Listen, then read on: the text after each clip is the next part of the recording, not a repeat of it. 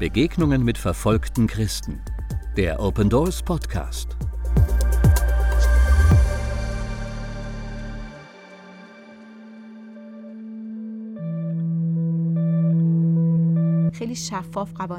Ich habe viel von den Erfahrungen anderer Christen gelernt, die schon mal verhaftet wurden.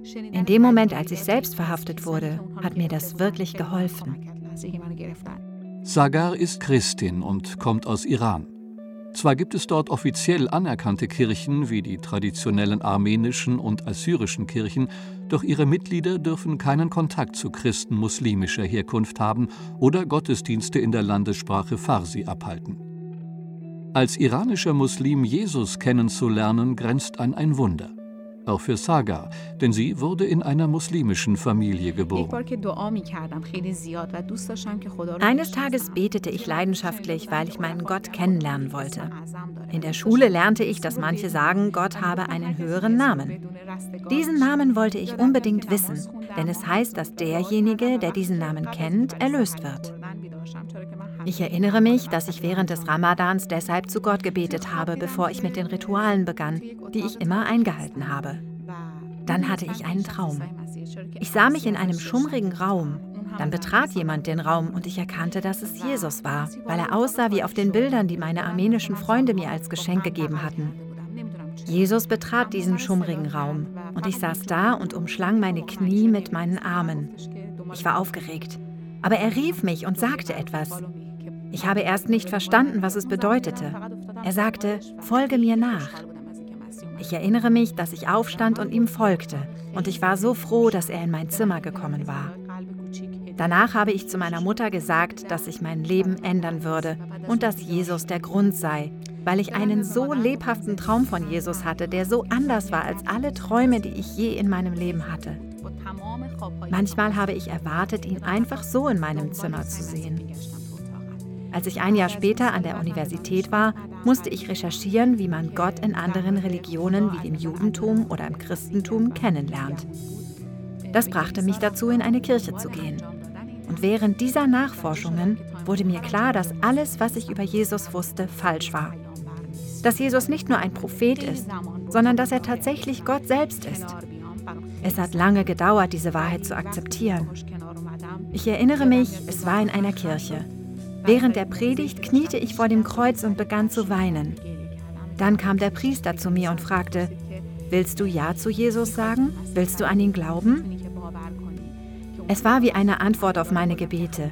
Wohin ich auch gehe, was ich auch höre, es könnte sein, dass Gott dadurch zu mir spricht. In diesem Moment sagte ich also Ja und gab Jesus mein Herz. Aber das war nur der Anfang meiner Reise mit Jesus.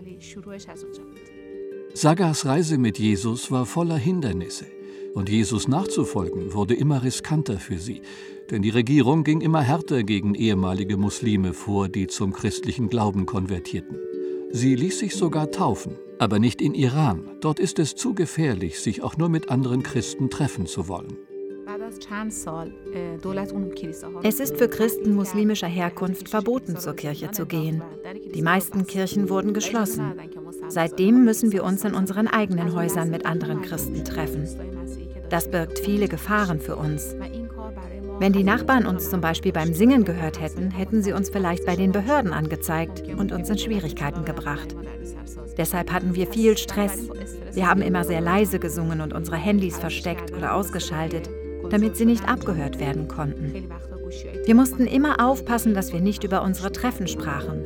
Wir mussten immer so tun, als ob wir nur ein normales Treffen oder eine Party hätten, weil wir wussten, dass wir nur so gemeinsam beten, die Bibel lesen und Gottesdienst feiern können. Wir hatten keine andere Möglichkeit. Sollte es doch einmal zum Extremfall kommen, wollte Sagar vorbereitet sein. Sie lernte, was sie tun muss, falls ihre Hauskirche entdeckt wird. Leute in Iran glauben fälschlicherweise, dass das Gesetz nur für gewöhnliche Menschen und allgemeine Verbrechen gilt. Und wenn es um den Geheimdienst der Regierung geht, gelten die Gesetze nicht. Die denken, der Geheimdienst stünde über allem und sie können alle töten und ein großes Grab schaufeln und alle hineinlegen. Aber das ist nicht wahr. Wenn du das Gesetz kennst, kann es dir helfen, falls du verfolgt wirst. Eines Tages passierte es dann. Der Geheimdienst entdeckte Sagar und ihre christliche Gruppe, als sie in ihrer Hauskirche versammelt waren. Sie brachen mit einer Brechstange ein.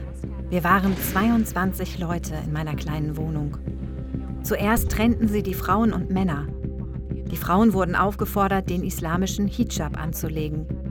Ich erinnere mich, als ich in meinem Zimmer war, versuchten einige dieser Beamtinnen, die Tür einzudrücken und reinzukommen. Sie redeten aggressiv und schoben weitere Frauen in den Raum. In einer Ecke des Raumes waren Stapel von Bibeln. Ich versuchte sie mit Kleidung zu verdecken. Ich wusste nicht genau, warum die Polizei in unserem Haus war. Ich wusste nicht, dass das alles mit unserem christlichen Glauben zu tun hatte. Ich dachte, es ist besser, wenn sie diese Bücher nicht sehen. Dann rief mich der leitende Beamte zu sich. Es war, als wüssten sie, dass ich die Leiterin unserer Gruppe war. Als ich ins Wohnzimmer kam, traf ich auf diese furchterregenden Männer. In diesem Moment war ich wirklich erschrocken. Einer von ihnen hatte eine Kamera in der Hand und filmte alles. Sie teilten mir offen und deutlich mit, dass sie wegen unseres christlichen Glaubens dort waren. Sie sagten mir, ich solle nicht laut sprechen, damit die Nachbarn nicht merken, dass sie da waren. Ich erinnere mich, wie ich vor Angst zitterte, und ich begann mich an alles zu erinnern, was mir beigebracht wurde. Einer von ihnen war höflich und ruhig. Es war der Chef. Auf der anderen Seite gab es einige unter ihnen, die sehr aggressiv und wütend waren. Ich wusste, dass es normalerweise immer einen guten und einen bösen Polizisten gibt. Aber trauen darf man keinem von beiden. Das ist nur eine von ihren Methoden. Ich bemühte mich, meine Emotionen unter Kontrolle zu halten, anstatt mich von den Männern einschüchtern zu lassen. Ich sagte mir, dass dies jetzt passiert, kann ich nicht ändern. Ich bin für diese Gruppe verantwortlich, also sollte ich herausfinden, wie ich das regeln kann. Ich versuchte ihre eigene Methode anzuwenden, also fragte ich den Mann, der so tat, als sei er freundlich, ob ich auf die Toilette dürfe. Sie hatten mich noch keiner Leibesvisitation unterzogen. Im Bad nahm ich mein Handy aus der Tasche und machte ein Foto von mir. Ich schickte es an einen ausländischen Pastor, mit dem ich kurz vorher noch telefoniert hatte. Ich schrieb ihm, dass wir verhaftet worden waren und bat um Gebet. Dann löschte ich schnell die meisten christlichen Apps. In diesem Moment versuchte eine der Beamtinnen, die Tür mit Gewalt zu öffnen. Ich sagte mir selbstbewusst, dass sie nicht das Recht hat, hereinzukommen. Und ich erinnere mich, dass ich laut und bestimmt rief, dass sie nicht hereinkommen dürfe. Als ich herauskam, nahm sie mir das Telefon weg und sagte unschöne Worte zu mir. Aber der nette Polizist tat immer noch so, als sei er der Gute. Ich fragte ihn, werdet ihr uns festnehmen? Er sagte, ja, dich und einen aus der Gruppe. Aber später werden wir auch alle anderen verhören. Ich erinnere mich daran, dass wir das Recht hatten, den Gerichtsbeschluss zu sehen. Also fragten wir nach dem Haftbefehl. Ich erinnere mich, dass wir sie immer und immer wieder baten, den Beschluss zu sehen. Dort stand, durchsuchen Sie das Haus und wenn die Gruppe nicht kooperiert, dann können Sie sie legal verhaften. Also haben wir gesagt, wir kooperieren und gemäß des Beschlusses könnt ihr uns nicht verhaften. Das hat mir wirklich geholfen. Außerdem hat mir der gute Polizist auf seine Weise sehr geholfen. Er sagte immer wieder, dass sie der Geheimdienst seien und dass sie über dem Gesetz stünden. Er sagte, alles liegt in unseren Händen und wir wissen, dass sie ein Visum haben und Iran verlassen wollen, um ihren Ehemann zu treffen. Doch sie dürfen nicht gehen. Wir haben ihren Pass. Es ist ihnen und ihren Freunden verboten, das Land zu verlassen. Dann nannte er den Namen einer Freundin und fragte, wo ist sie? Aber ich wusste, dass sie Iran am gleichen Tag schon um 4 Uhr morgens verlassen hatte. Ich erinnerte mich wieder daran, was mir beigebracht wurde. Egal was sie sagten, es war nicht die Wahrheit. Sie versuchen dich auszutricksen. Sie behaupten, dass alles in ihrer Hand liegt und sie alles wissen. Aber sie lügen. Sie brauchen Zeit, um die Erlaubnis zu bekommen, etwas durchzusetzen. Aber sie versuchen, die Menschen mit ihren Lügen und Tricks reinzulegen. Es hat mir in diesem Moment geholfen, dass ich ihnen nicht geglaubt und nicht aufgegeben habe. Ich erinnere mich daran, wie meine Freunde mich ängstlich ansahen. Sie schauten mich an und fragten, was als nächstes passieren würde. Ich fing an, in meinem Herzen zu Gott zu beten. Oh Gott, wenn ich ins Gefängnis gehen muss, dann ist es keine Frage, ich werde gehen. Aber wenn das nicht dein Plan ist, gib mir ein Zeichen, dass du da bist. Als sie mich also fragten, wo meine Freundin sei, wurde mir klar, dass sie eigentlich nichts wussten. Sie haben einfach gelogen und das war das Erste, was Gott mir gezeigt hat. Eine andere Sache war, dass ich zwei Handys hatte. Eines lag auf dem Tisch und wurde aufgeladen. Und sie beschlagnahmten dieses Telefon zusammen mit den Handys der anderen. Ich war so besorgt um das andere Telefon und betete, dass Gott einen Weg finden möge, dass ich mein Telefon behalten könnte. Denn es waren viele Nummern von anderen Menschen darauf, die in Schwierigkeiten geraten könnten. Einer Freundin wurde sehr übel und sie musste sich wegen des Drucks übergeben. Die Beamten entschieden, dass sie nach Hause geschickt werden sollte. Sie haben auch niemanden mit zu ihr geschickt, um ihr Haus zu durchsuchen. Sie sagten, wir werden dein Haus später durchsuchen. In diesem Moment war es, als ob eine Stimme zu mir sprach und sagte, Gib ihr dein Telefon, damit sie es mitnehmen kann. Als das Taxi kam, fragte sie die Beamten, kann ich bitte mein Telefon haben?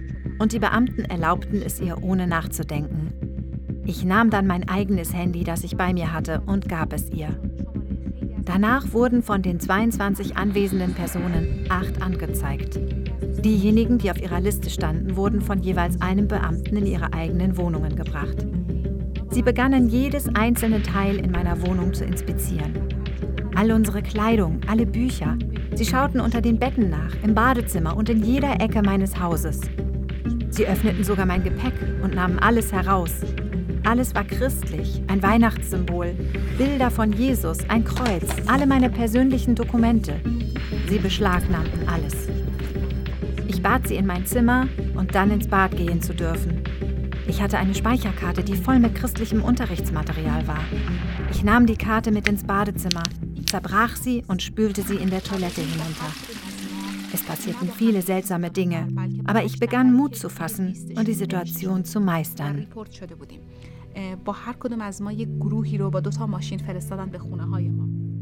Später wurde Saga stundenlang verhört, konnte aber einer Verhaftung entgehen. Kurze Zeit später floh sie aus Iran. Heute ist sie in Sicherheit, doch trotzdem bekommt sie immer wieder Angst. Als ich in das neue Land kam, hatte ich eine Zeit lang Angst. Vor jeder Uniform der Polizei oder des Sicherheitsdienstes. Jeden Morgen, wenn ich aufstand, war ich verwirrt, wo ich war. Ich erwartete, dass jeden Moment die Geheimagenten mein Haus stürmen würden. Auf der Straße hatte ich das Gefühl, dass sie mir folgten. Ich schaute mich immer wieder um. Jeden Tag musste ich mich daran erinnern, dass ich mich nun in Sicherheit befand und dass ich nicht mehr nach Hause zurückkehren kann und dieser Ort jetzt mein neues Zuhause ist. Ein Jahr lang hatte ich fast jede Nacht diesen Albtraum, dass ich wieder in Iran war und festgenommen wurde. Ich hatte auch andere Albträume wegen meiner Angst, aber langsam wurde es besser. Doch auch jetzt, nach vier Jahren, habe ich immer wieder Flashbacks. Bitte beten Sie für Christen wie Saga aus Iran, die noch mit den Traumata ihrer Verfolgung zu kämpfen haben. Bitte beten Sie dafür, dass sie sich an Jesu Zusagen erinnert. Als weder meine Eltern noch ein Mentor oder sonst jemand mir helfen konnte, nicht einmal mein Mann, war das Einzige, was wirklich geholfen hat, Bibelverse, an die ich mich erinnerte. Ich hatte ja meine Bibel nicht mehr, sie hatten sie mir weggenommen. Es waren Verse, an die mich Gott ständig erinnerte und die er mir ins Herz legte. Sie waren wie eine Stimme in meinem Kopf. Ich habe deinen Namen auf meine Handflächen geschrieben. Dieser Vers hat mir geholfen, heute hier zu sein. Ich erinnerte mich daran, dass der Herr mein Fels ist und eine sichere Zuflucht. Er ist immer da und hilft in Zeiten der Not. Wenn dir sonst niemand helfen kann, dann kannst du auf Jesus vertrauen. Er ist immer bei dir.